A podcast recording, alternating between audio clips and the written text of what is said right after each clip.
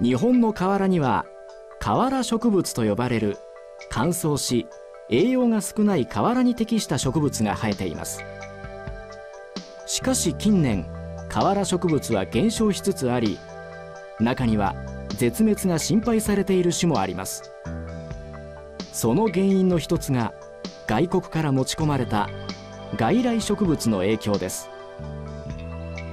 実験河川では河原植物の種をまき外来植物を抜いた区間と抜かない区間を設けて比較実験を行いました。ではパネルの蓋を開いて実験結果のグラフを見てみましょう。外来植物を抜いた区間では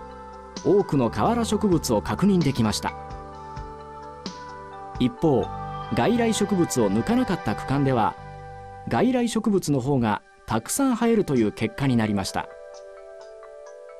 河原植物の生える河原らしい景観を保つには